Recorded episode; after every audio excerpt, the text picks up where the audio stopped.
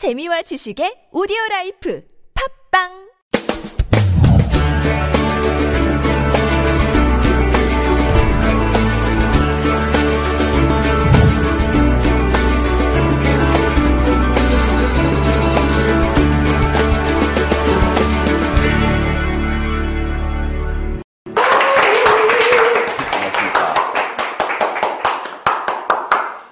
이쪽은 좀 뜨거운데 저쪽은 하나도 안 뜨겁습니다. 박수가.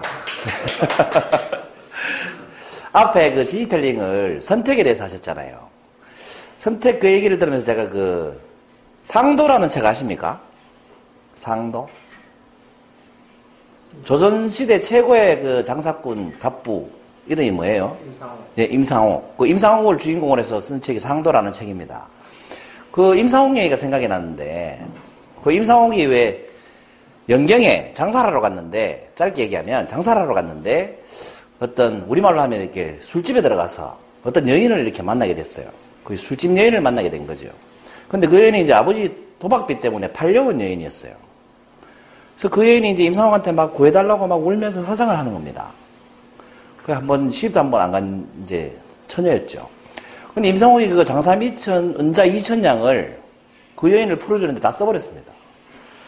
그리고 거래처에 갔겠죠. 우리 식으로 말하면. 그 중국 상인 거래처에 갔는데 거래처 사장한테 사정을 했습니다. 내가 이런 사정이 있어가지고 장사 미천을 다 썼다. 물건 살 돈을 다 썼다.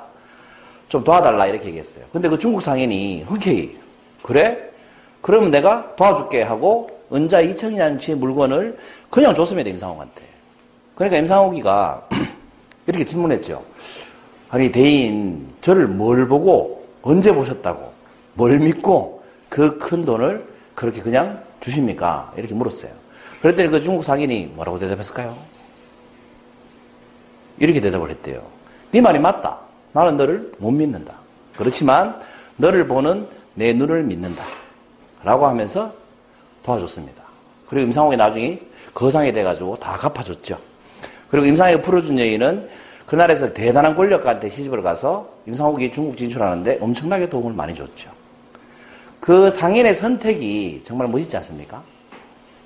너를 못 믿는다. 너를 보는 내 눈을 믿는다. 이렇게 얘기하고 그 선택을 하게 된 거죠. 그 선택이라는 건 결국 남이 하는 게 아니고 자기가 하는 것 같아요. 남을 믿고 하는 게 아니고 자기 자신을 믿고 하는 게 선택인 것 같아요. 그걸 우리가 유식한 말로 뭐라 그럽니까? 내자로? 자기 확신. 그 자기 확신이 있어야 선택을 확실하게 할 수가 있습니다.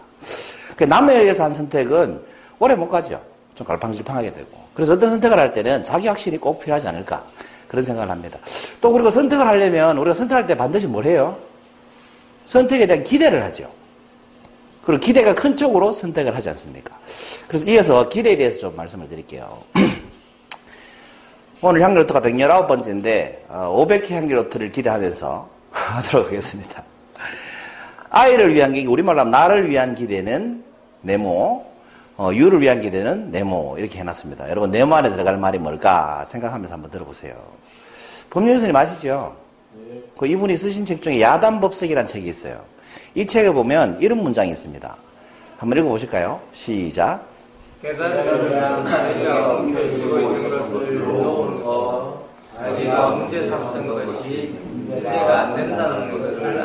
것입니다. 이해되십니까? 무슨 말인지? 아, 오늘도 반응이 없군요. 간단하게 얘기하면 뭐예요? 문제라고 생각했는데 깨달으면 문제가 안 된다는 거예요. 어, 이, 이것 때문에 미치겠는데 깨닫고 나면 이게 이것 때문에 미칠 일이 없어진다는 거예요. 그렇죠? 그런 것이 깨달음이다. 이런 뜻입니다. 누구나 입대를 하셨죠? 이거 오늘 또 남자분밖에 안 하셨는데 입대하셨죠, 다? 뭐 방위도 입대는 하잖아요. 원료소에. 그 입대도 하셨잖아요. 그죠? 입대 전날 저는 성별을 했습니다. 입대 전날 성별을 했는데 제가 대학교 때 동아리가 굉장히 많았습니다. 한 6, 7개 됐습니다. 그래서 입대 전날 동, 동아리 사람들 다 불러가지고 한꺼번에 성별을 했더니 어, 여러분 동성로에 가면 공주식당이라고 있었는데 지금도 있나요? 아주 그, 저, 밑반찬이 많이 나오는 유명한 식당이 있었습니다. 그, 아, 시죠 우리 세대는 알잖아요. 그죠? 이 공주식당이랑 흐름한 식당이 있었는데 거기에서 이제 성별을 한다고 다 모았더니 50명이 왔더라고, 50명이. 그래서 50명하고 성별을 했습니다. 입대 전날. 그리고 군대 가면 막 이렇게 줄 서잖아요. 떠나보내고. 따라온 친구가 한 8명 됐습니다. 그리고 훈련 다 마치고 자대 배치 받죠. 자대 배치 받은 다음에 첫 휴가 나오잖아요. 보통 자대 배치 받고 첫 휴가를 몇 개월 있다 나옵니까? 6개월. 그건 입대한 6개월 아니에요? 그 자대 배치 받고 한두 달 있다 나오죠. 근데 저는 하여튼 굉장히 오랫동안 그 휴가 첫 휴가를 못 나온 것 같아요. 어쨌거나 첫 휴가 날짜가 잡혔습니다. 그리고 제가 그 날짜를 기억합니다. 첫 휴가 날짜를. 제첫 휴가 날짜가 이날입니다. 1994년 7월 8일. 이걸 왜 기억하느냐? 여러분 군대에 입대한 사람이 제일 기다리는 게 뭐예요? 첫 휴가잖아요. 근데 이첫 휴가가 7월 8일로 잡혔어요. 그럼 7월 7일에 제가 얼마나 설레했겠습니까? 2월달에 입대했는데 7월달에 첫 휴가를 나왔거든요. 첫 휴가 날짜 잡혔거든요. 나온 게 아니고. 근데 7월 8일 첫 휴가를 못 나왔습니다. 왜 그랬을까요? 이날 무슨 일이 있었어요? 김일성이 사망해버렸습니다. 아, 내일이 휴가인데 그 새벽에 김일성 사망해버린 거예요. 그래서 비상 걸려가지고 제가 휴가를 못 나왔잖아요. 그래서 그 날짜를 기억합니다. 이 92년 7월 8일, 94년 7월 8일. 김일성 사망한 날입니다. 아무튼 제 첫 휴가 날짜가 겹쳐서 제가 김일성을 굉장히 미워했습니다. 하필 왜 오늘 중요하고 제가 그래서 첫 휴가를 못 나왔는데 그리고 한 며칠 있다가 첫 휴가를 나오긴 나오게 됐어요. 입대할 때 제가 성별을 몇 명하고 했다고 했습니까? 50명. 그러면 첫 휴가 나오면 그 50명 중에 몇 명이 반겨줄 거라고 기대하겠습니까? 우리 사업생 같으면 50명하고 송배를 했는데 내가 첫 휴가를 나오면 그 50명 중에 몇 명 정도는 나를 반겨줄 거다 생각하겠습니까? 적어도 45명? 45명? 그렇죠. 이 기대하잖아요. 45명. 몇 명 정도 나올 거라 기대하세요? 그 25, 25명 이상. 우리 윤열 쌤은 몇 명 정도 나올 거라고 기대하세요? 그 우리는 강의할 때 그 폰 잡고 보면 앞으로 불러내는 습관이 있어가지고 지금부터 폰 보면 앞으로 불러내려가겠습니다. 뭐라고 했어요 방금? 몇명. 몇명 안 나올 것 같아요? 아 그래요? 야 도가 튀었네. 저는 반 이상은 나올 거라고 생각했어요. 그리고 이제 이렇게 호프집에 자리를 잡았어요. 그 당시에 대구에 그 덕산 빌딩이라고 있습니다. 지금도 있죠. 반월당역에 덕산 빌딩. 거기에 호프집 멋진 데 하나 있었어요. 거기에 친구들이 딱 모였는데 몇 명 나왔을까요? 25명 나올 거라고 기대했는데 최소한 어, 7명 나왔더라고요. 우리 이 7명한테 제가 뭐 했겠습니까? 여러분 25명 나올 거라고 기대했는데 7명 나오면 기분이 좋아요 나빠요? 기분 나쁘죠. 그래서 이 7명한테 처음에는 뭐 반갑다 친구야 해놓고 이제 술 한 잔 들어가면 불평하기 시작하는 거예요. 내가 인생을 잘못 산 것 같다. 어떻게 50명 중에 7명밖에 안 나올 수가 있냐. 막 불평을 해대는 거예요. 그리고 그걸 30대 넘어서 깨달았어요. 그날의 사건을. 제가 잘못했다는 걸. 제가 뭘 잘못했습니까? 이 일곱 명은 나왔죠. 시간 썼죠. 돈 썼죠. 그리고 뭐하고 들어갔어요? 욕 먹고 들어갔어요. 근데 안 나온 43명은 뭐 했어요? 시간도 안 썼죠. 돈도 안 썼죠. 나오지도 않았죠. 욕도 하나도 먹었어요. 제가 정말 잘못한 거예요. 나와준 7명에 대한 감사할 줄, 감사함을 모르고 안 나온 43명에 대한 불평을 이 7명한테 다 한 겁니다. 여러분이 이게 강의를 배우시니까 앞으로 강당에 서실 일, 강단에 서실 일이 있겠죠. 그때 여러분 이걸 꼭 기억하시면 좋겠어요. 100명의 청중이 있는데 그 중에 3명이 듣고 있으면 그 3명을 위한 강의를 하시면 돼요. 근데 안 듣는 97명을 신경 쓰면 강의를 할 수가 없어요. 반대로 근데 초보 강사일수록 어떠냐면 100명 중에 3명이 안 듣잖아요. 그럼 안 듣는 3명한테 집중해서 강의를 합니다. 그래서 강의를 망치죠. 막 신경이 쓰여가지고. 그래서 여러분 한 명이 들어도 들어주는 사람을 위해서 강의하시면 잘할 수 있어요. 마인드를 그렇게 가지셔야 돼요. 또 실제로 인간적으로도 그래야 되지 않습니까? 들어주는 사람한테 잘해야 되죠. 그죠? 항상 나한테 잘해주는 사람한테 잘해야 됩니다. 어쨌든 좀 실망을 했어요. 기대에 못 미치니까. 자, 처음에 말씀드린 법륜스님의 말씀대로 깨달음이란 문제가 문제가 아니게 되는 걸 깨닫는 거라고 그랬죠. 지금 저한테 문제는 뭐예요? 50명이 나와야 되는데 7명밖에 안 나왔죠. 그래서 43명이 안 나오니까 제가 뭐라고 생각했어요? 저한테 문제가 있죠. 문제가 생겼죠. 인생을 잘못 산 것 같다. 허, 내가 인간은 이것밖에 안 됐나. 이런 문제가 생겼죠. 깨달음을 얻으면 어떻게 됩니까? 이게 문제가 아니게 깨달음을 얻으면 어떻게 됩니까? 저는 이런 깨달음을 얻었어요. 한번 읽어보세요. 시작. 내가 괴로운 것은 상대방 때문이 아니라 나의 일방적인 기대 때문이다. 그렇습니다. 제가 1번밖에 나오지 않아서 괴로웠던 이유는 제가 25명이 나올 거라고 기대했기 때문에 제가 괴로웠던 겁니다.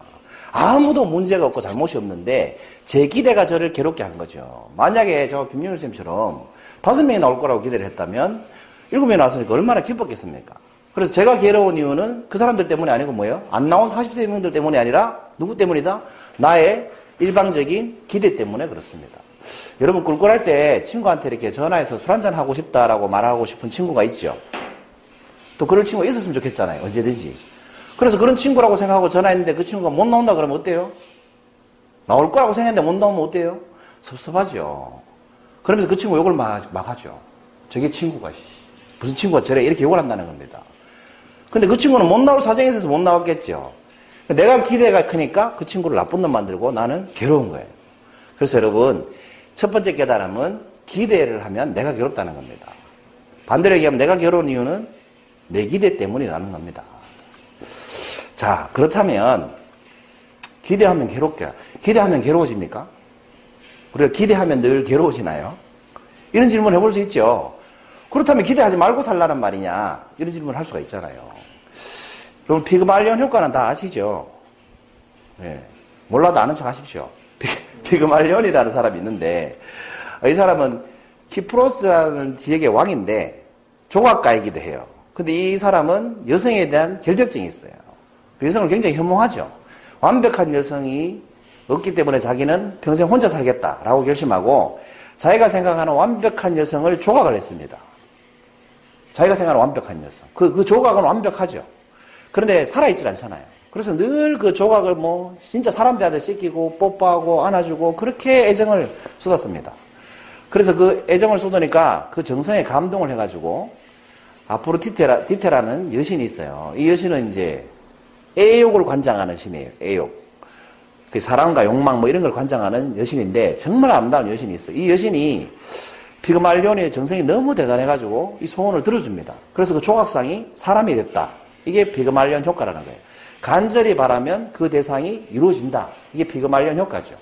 이걸 교육적으로 실험하는 사람이 누굽니까? 이 사람입니다. 로젠탈 교수입니다.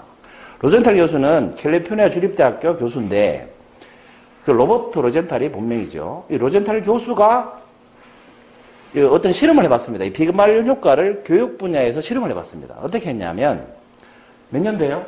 68년도에 한 초등학교를 선정을 해요. 그리고 어, 선생님 생활을 20년 한 교장 선생님하고 같이 이런 실험을 했습니다. 전교생 대상으로 일단 IQ 검사를 했어요. 전교생을 대상으로. 그럼 IQ 높은 학생, 낮은 학생 이렇게 나오겠죠. 그 다음에 어떻게 했냐면 무작위로 20%의 학생을 선정했어요. 그럼 이 20% 학생은 IQ가 높은 학생도 있고 낮은 학생도 있겠죠. 무작위니까. 그리고 이 20% 학생의 명단을 뽑아가지고 무작위로 각 담임 선생들한테 이렇게 얘기를 했습니다. 이 명단에 있는 학생들은 IQ가 상당히 높은 걸로 나온 학생들이다. 그러니까 잘 가르쳐 보세요. 이렇게 얘기를 했습니다. 근데 실제로 IQ가 높은 학생들이 아니었어요. 담임 선생들은 그 말을 듣고 자기가 받은 그 명단에 있는 학생들 IQ가 높다고 생각을 했겠죠. 8개월 뒤에 어떻게 됐을까요? 이 무작위로 뽑은 20명의 학생의 IQ가 실제로 높아졌다는 겁니다. 그리고 학업 성적도 굉장히 좋아졌다는 거예요. 왜 그랬을까요? 그래서 로잔텔 교수가 다른 실험을 하나 더 했습니다. 추가적으로. 좀 흥미있는 실험을 하나 더 했는데 어떤 실험이었냐면 이 학생에게 동영상을 보여주는 거예요. 이 동영상 내용은 뭐냐면 선생님이 아이에 대해서 평가하는 장면이 담긴 동영상이었어요. 근데 소리는 안 나게 했습니다. 그 소리는 못 듣고 영상만 보게 했습니다. 그런데 정말 신기한 일이 뭐냐면 이 학생들이 대부분 10초도 안 돼가지고 이 동영상 속의 선생님이 학생에 대해서 긍정적으로 평가하는지 부정적으로 평가하는지 금방 알아채더라는 겁니다. 소리를 듣지 않았는데도. 이게 무슨 뜻이에요? 아이들은 선생님의 표정만 봐도 이 선생님이 나, 나를 믿는지, 알아주는지, 나에 대해서 기대를 하고 있는지를 금방 캐치한다는 겁니다. 부정적 감정을 가지고 있는지, 긍정적 감정을 가지고 있는지 안다는 거예요. 이 가정에서도 똑같겠죠. 말 안 해도 우리가 아이들을 눈빛만 봐도 이 아이가 아빠가 기분이 좋은지, 나쁜지, 나를 사랑하는지 금방 느낀다는 겁니다. 그래서 그 실험 결과 그러면 왜 그 20%의 무작위 학생들은 성적이 좋아지고 IQ가 좋았을까요? 이 선생님들이 이 아이들을 대할 때 늘 긍정적으로 대한 거예요. 어, 얘는 IQ가 좋은 아이니까. 긍정적인 성, 성과가 나올 거야. 그러면 내가 좀 더 신경을 써줘야지. 그늘 관심을 가지고 애정을 보이고 다른 학생들보다 더 잘 지도했다는 겁니다. 그래서 실제로 IQ가 높아지고 성적도 좋아졌다는 거죠. 그러면 이 실험 결과를 봤을 때 여러분 기대는 나쁜 겁니까? 기대하면 괴롭습니까? 아니죠. 기대를 선생님들이 학생들에서 기대를 했기 때문에 이 학생들의 수준이 높아진 거죠. 그럼 이런 관점에서 보면 기대는 나쁜 게 아니죠. 여기서 우리가 뭘 깨달을 수 있습니까? 첫 번째 사례에서는 내가 기대하니까 내가 괴롭다는 걸 깨달았어요. 그 두 번째 사례에서는 우리가 어떤 깨달음을 얻을 수 있습니까? 똑같이 이렇게 법륜스님의 말씀을 빌리자면 두 번째 깨달음은 뭐가 될까요?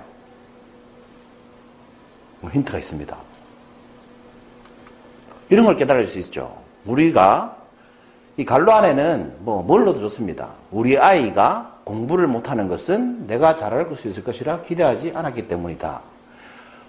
내 직장 부하가 우리 직장 부하가 일을 제대로 못하는 것은 어떤 단어를 넣어도 되죠. 그 이런 깨달음을 얻을 수 있다는 겁니다. 여러분과 같이 일하는 사람, 아니면 같이 사는 사람, 아니면 친구, 아니면 지인 이런 분들이 제대로 능력 발휘를 못하는 것은 내가 그들에 대한 기대를 하지 않기 때문이라는 거죠. 그들의 능력을 인정해주지 않기 때문이라는 거죠. 두 번째 깨달음은 기대는 무조건 나쁜 게 아니라 기대에서 어떻습니까?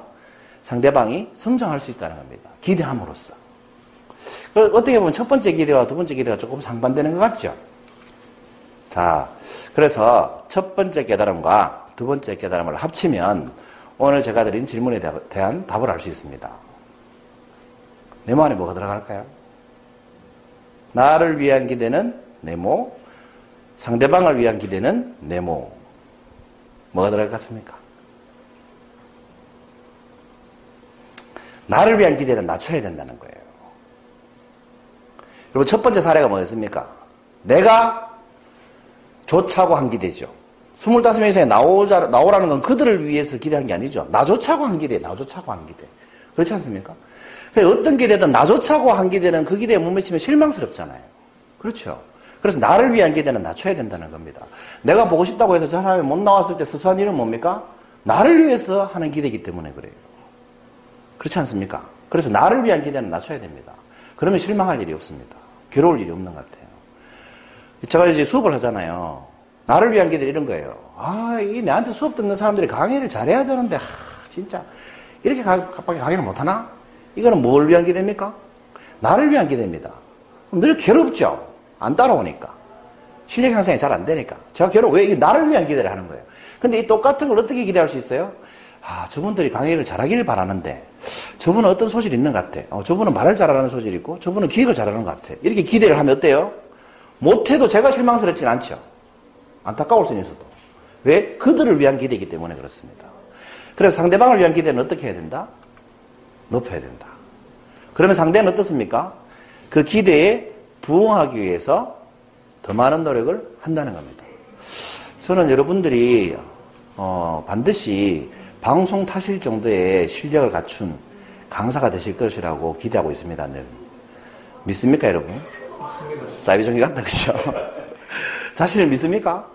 어, 제가 그렇게 기대하고 여러분들한테 이렇게 수업을 하도록 하겠습니다, 앞으로. 그러니까 여러분들 자신을 믿고 한번 해보시기 바랍니다. 제가 이렇게 얘기할 때 여러분은 제가 이렇게 얘기해도 여러분은 어떤 마음을 가져야 된다? 나는 반드시 방송 탈만한 실력을 갖출 거야 라고 기대하면 안 된다는 겁니다. 왜? 그러면 내 자신이 너무 믿고 싫어진다는 거예요. 괴롭다는 거죠. 이해되시죠? 그 저는 그렇게 하되 여러분은 그렇게 기대를 하지 마셔야 된다. 왜 그러냐? 마지막으로 드리고 싶은 말씀은 이겁니다. 한번 읽어보세요. 시작. 기대하는 일은 언제나 기대보다 늦게 일어나고 기대하지 않은 일은 언제나 기대보다 일찍 일어난다. 그렇습니다. 여러분 살아보시니까 안 그렇던가요?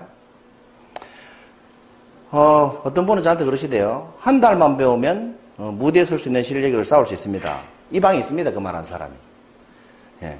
한 달만 배우면 무대에 설 수 있는 실력을 쌓을 수 있다고 생각했습니다. 라고 왔대요. 처음 강의 배울 때. 근데 1년쯤 지나 보니까 택도 없다는 걸 알았다고 합니다. 그 기대하는 일은 언제나 늦게 일어난다는 겁니다.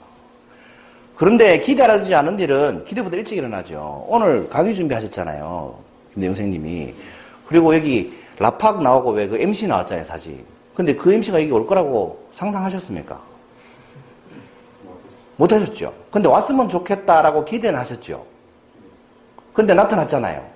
기대도 안 했는데 나타났죠. 그 기대하지 않은 일은 언제나 기대한 것보다 일찍 일어난다니까. 이런 게 일찍 일어난다는 겁니다. 기대하지 않고 있으면 우리가 기대하지 않고 있다가 우리가 기쁜 일을 맞으면 늘 뭐라고 해요?